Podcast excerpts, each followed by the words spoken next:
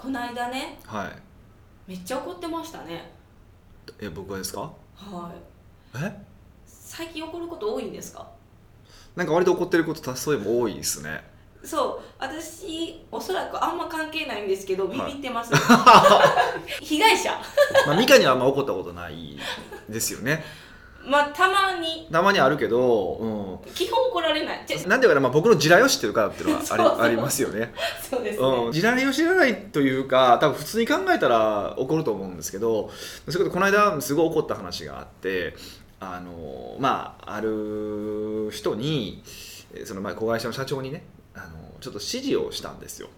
あのまあまあ簡単に言うと、そまあ、掃除しといて的な感じの。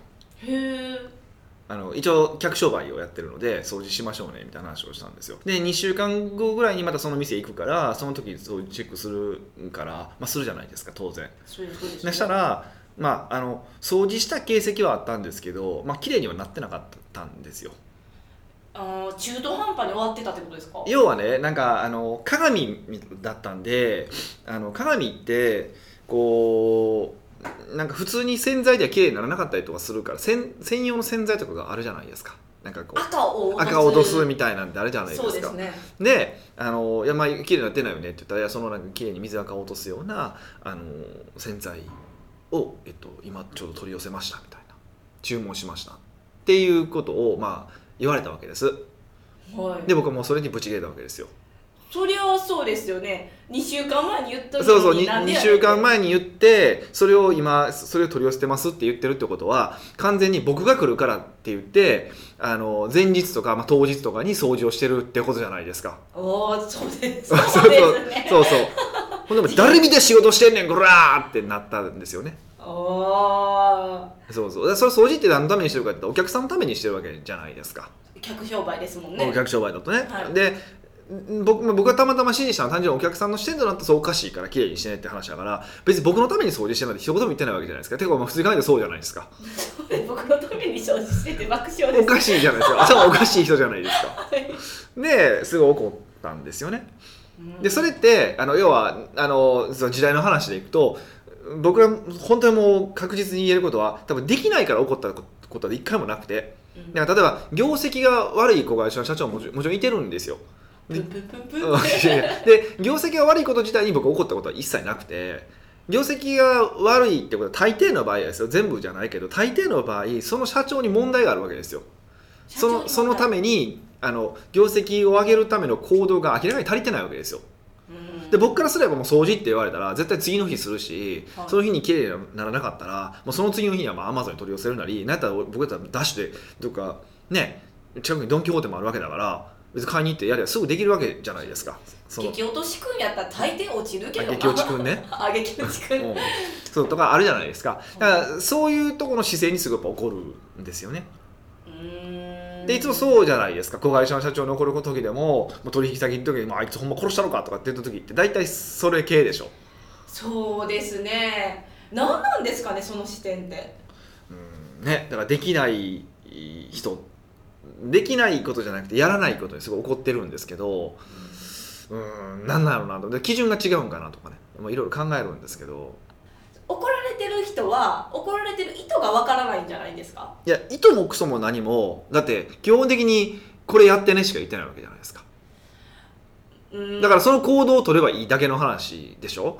で、まあ、もちろんでも社長なんだから最後は考えろっていうのがあるから当然それはお客さんのためにやってるってことは考えてほしいしで何やったらもうそう言われたらその日とかその次の日には、まあ、もう僕したんが多分全然10時とかだった12時とかだったあ10時とかかなだったんであ晩のね、まあ、翌日にするのも分かるけど、まあ、僕ならですよ。僕なら僕はその店の近くにドン・キホーテがあるから24時間やってるからドン・キホーテやってるから俺らもそのまま走ってやるなと思って。そうですね。ヒデさんが帰った後に普通は行くと思うんですけど怒られる側ってあのすごい怒られてることに恐怖感をあの恐怖感があるんで、うん。怒られてる内容が入ってきてないんじゃないですか？いやちなみにしょっぱなだ怒ってないよ。掃除しといてねってしか言ってないからね。でその2回目の時は怒ったけどね。まあでも怒った時もその時もまああのいなかった。あのちょっと他の子がいてたからスタッフの子がいてたからさすがにスタッフの前で怒れないので終わってからまあ怒ったんですけどまあそうなんやなと思ってちょっと僕は悲しくなりましたけどね。あれを見て。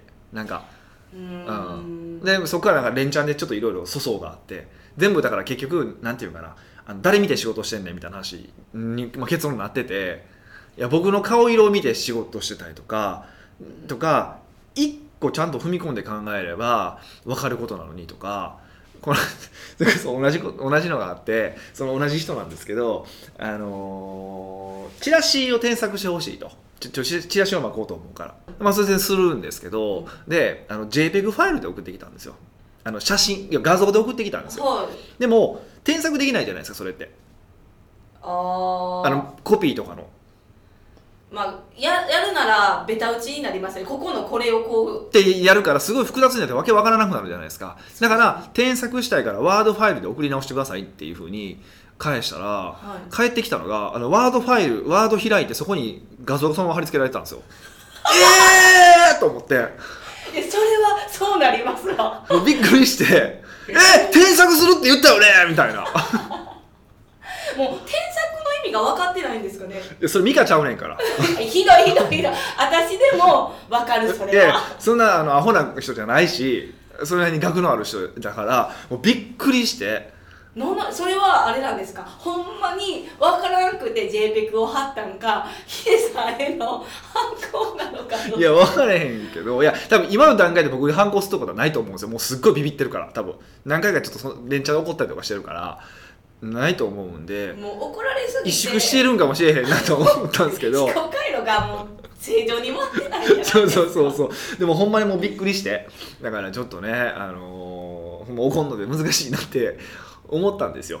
だから別にだから彼だけが悪いとも全然思わないですよ。ただ最終的にだから僕がもっと言うとね僕が、えっと、ワードファイル添削したいから、えーワードファイルにテキストでベタ打ちで送ってねっていうのがまあ正しいっちゃ正しいと思うんですよ。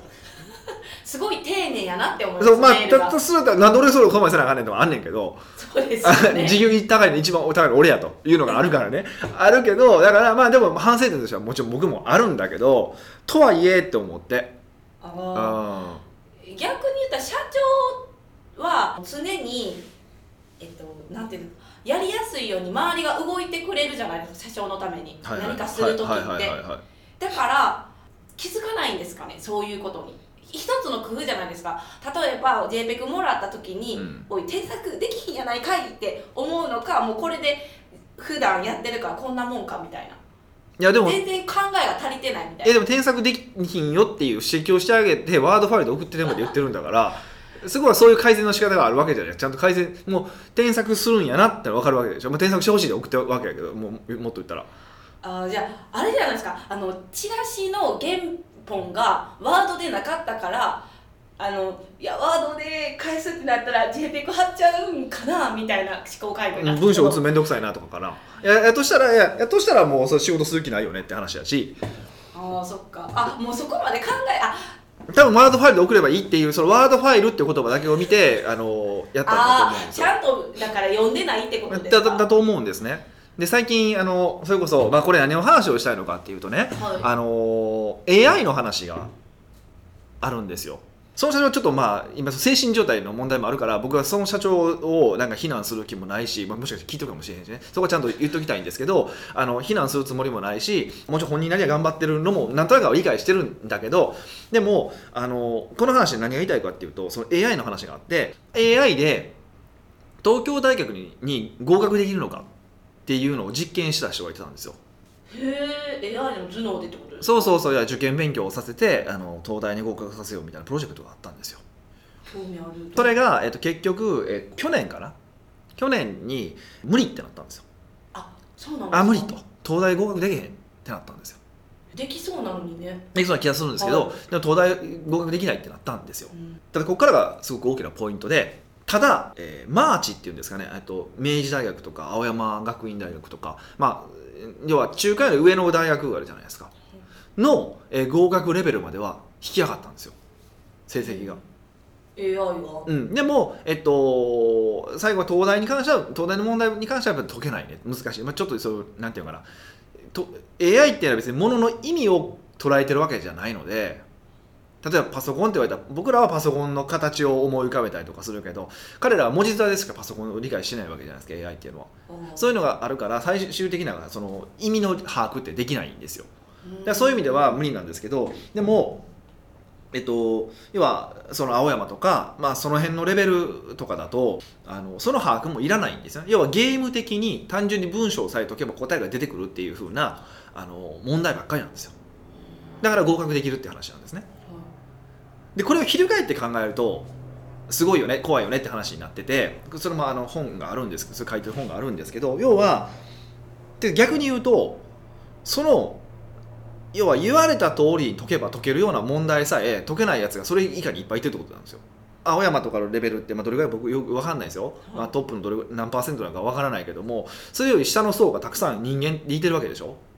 そうですよね。うん絶対私もそのそうなんです。そうででで、まあ、ポイントはもちろんそこだけの話その合格点取れ取れないだけの話じゃないんだけど、要はでも少なくとも AI に勝てない人がその勉強に関してですけど勝てない人がそんなにたくさんいてるってことなんですよ。でこれ実際面白いんですけどこれあの本読んでもらったら分かるんですけど、あのー問題文があるんですね。で前提の知識がなかったとしてもちゃんと読めば読めば答えは分かるどっちがですか？どっちもですか？えっといや人が人が。それすら人が結構解けないことが多くて。それ人間が解けないって、うん。国語能力の問題じゃないなんですか？要は国語能力の話なんですけどね。例えばその調査の中であったうんあの文章題一つ言うとね、えっと、仏教は東南アジア東アジアに。キリスト教はヨーロッパ南北アメリカオセアニアに。イスラム教は北アフリカ西アジア中央アジア東南アジアに主に広がっている。オセアニアに広がっているのは何々である。何々を答えなさい。イスラム教。違います。キリスト教ですよね。だってキリスト教はヨーロッパ南北アメリカオセアニアにって書いてあるから。まあ今聞いただけだから文章題じゃないから聞いて答えるからちょっと難しいんですけどあ これを文章題にしたらいやもう一回聞き直したら分かるはずなんですよオセアに広がってるのは何々である。で仏教は東南アジア東アジアに。キリスト教はヨーロッパ南北アメリカオセアニアに。イスラム教は、えー北アフリカ西アジア中央アジア東南アジアに主に広がっている。だったら分かるでしょ？キリスト教？キリスト教じゃないですか、は明らかにキリスト教じゃないですか。でも正答率があの例えば高校生公立高校とかで解いても、うん、19%ぐらいの人解けてないんですよ。え私紙面やったら絶対解く自信はありますよでしょ？でで中学生とかでも50、えー、と47%解けてないんですよ。へえ何なんですかね？読んでないんですかね？っていうことがだから問題で読めないんですよこれ。読めてないんですよねで、まあ、こういうこう、まあ、これだけでそうケアレスミスがあるから別にこれだけじゃなく何個も問題出すわけですよ。でそれでも全然解けないやつがいてるわけですよ。こういう話で別に知識いらないでしょ？いらないです。ねで要はこれって伝えたことを正しく理解するかしないかだけの話じゃないですか。そもそも正しく理解できないやつが多いってことなんですよ。世の中には。うん違った解釈を自分の中でされてるそうそう勝手に解釈してるんですよ。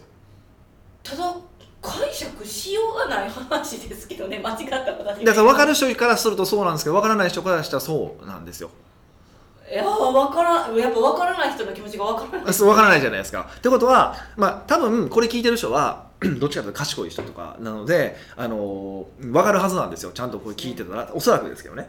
でもほとんど従業員は分からないやつばっかりなんだと思った方がいいですよっていう。ああそう。じゃあそれやそれを踏まえてうん。考えると、丁寧に述べても結局意味なくないですか？あそうそうそう意味なくなるかもしれないよねって話なんですよ。でで結局ほとんどの仕事はやっぱり AI に取って代われてもそうこういうことでこんなわけのわからん誤読するようなやつを あの仕事ししできないじゃないですか一緒に。えそうですね。そうそうなっていくよねってのはほんまにもう普通の話ですよねただ一方だから AI の限界はあってこれをちゃんと正しく文脈を理解して行動何ていうかするっていうのはやっぱり人間しかできないわけで。うーん。やっぱ要はバランスなんですかね。バランスというかななんなんか分からへんけどもだもっとちゃんと、まあ当たり前のことなんですけど人の話を、えっと、人の意図その人が喋ってる意図が何なのかを理解しながら聞くっていう普通のことなんですけどこの訓練をほんまもっとちゃんとせなあかんよねっていうのはすごい思いましたね。でやっぱり社長さんとかでも成果出ない社長さんってやっぱそれそうなんですよやっぱり。そういう人なんですよ。日本語通じないんですよ僕からすると。残念じゃないですか。筋道立てて正しく話してるんだけどもで分かる人は分かるんだけど分からない人は全然分からないんですよ。でその人たちに向けて僕がさらに何かできるかって僕はもうできないなと思ってて結構辛いなと思ってて。あ言っても分かってくれないからですよね。うんとそう基本的な国語能力はないから。で も不思議ですね。そんな人もやっぱやっぱりっていうか変ですけど社長になれるんですね。うん社長になるのは誰でもなるじゃないですか。別に明日から登記すれば社長になれるわけだから。継続されてるのがすごいな。実際継続しようかどうか分かんないですけどそうですね。ね何年後に終わってるかもしれそうない。そうで怖いことにみんな自覚症状がないんですよ。言ってくれる人もいないしいや言っても自覚できないんですよだって分からないことなんて分からないじゃないですか。それだからもしかしたら僕も分かってないかもしれないですよ。今こうやって偉そうに喋ってるけど。違う人からしてあいつも分かってる？そうそうなるかもしれないですけど。だから怖くて。だから少なくとも我々はおそらく分かってる側の人間なんだろうっていう仮説は立てるけども一方で分かってないんじゃないかっていうことを絶えず疑うってこともすごく大事だと思いますよ。え自分を疑うってことですか？そうそうそうそう。でまたまあこれ面白いんですけど分かってるやつに限って分かってないんじゃないかって疑うんですけどね自分のことをこれね。あのまた結局分かってないやつが結局わやらへん分かっ分かってるって言って話になってくるんでこれまたややこしい話なんですけど。何なんですかねそれ。いやいやほんまでも本当にたくさんの方とお仕事させていただいたりとか特に僕ら教え業をやってるから本当それを最近感じます。じゃあもうまあやってるとは思うけどみんなちょっと自分のことを疑ってみようって改めてねいう疑ってみようっていうのをちょっと今回お話ししたいなと。北岡秀樹の奥越えポッドキャスト仕事だけじゃない人生を味わい尽くしたい社長を応援します。改めまして北岡です。ミカです。はい今日の内容は？今日はですね巷ねホットな話題を取り上げてみました。ほニックネーム、ドラドラさんからです。うなるほど。北岡さん美香さんこんにちは。はいこんにちは。私は過去のポッドキャストを表にして1回聞いたところは黄色。2回は青など何度も聞いて勉強しています。まあ表にしてですけどもね。表にして黄色とか青で色付けして覚えてくれてるってことですよね。どういうことかのパプリにこんな機能があるんかなって思ってました、はい次行きましょ今回の質問は働き方改革についてです。うはい。私は働き方改革は今までよりも短時間で成果を出すために考え行動することと思いますが、うん。実際社内ではパソコンのログからシャットオフの時間をチェックしたり上長が上長ね。上長がは今日は早く帰るぞなどの掛け声だけで何も変わっていません。い、うん、そこで北岡さんの働き方改革の考え方や工夫の仕方を教えてください。よろしくお願いします、なるほどねまあ結構ニュースとかでも働き改革って最近聞くんですけど、はい。や私は働き方改革分かってないんですよ。いやまあ要は今ってざすごい残業に頼ったビジネスモデルになってるから、だからブラック企業みたいなまあ、感じブラック企業だけじゃいないけど、まあ、あの残業で払ってたとしてもあの残業とかに頼ってるからそれも生産性上げて働く時間短くして余暇も増やしていきましょうねみたいな感じっていうことですよね。要するにうんふわっと言うと、はい。うん、だから、うん、どうなんですかねえーやっぱり友達の話とかも聞くんですけど、、はい。や定時なんてさらさら変えられへんしみい、たいな、うん。基本的に家着くの日またぐとかもありますし、まあ、そういう感じ多いですよね。は、はい。うん。だから不思議ですよね。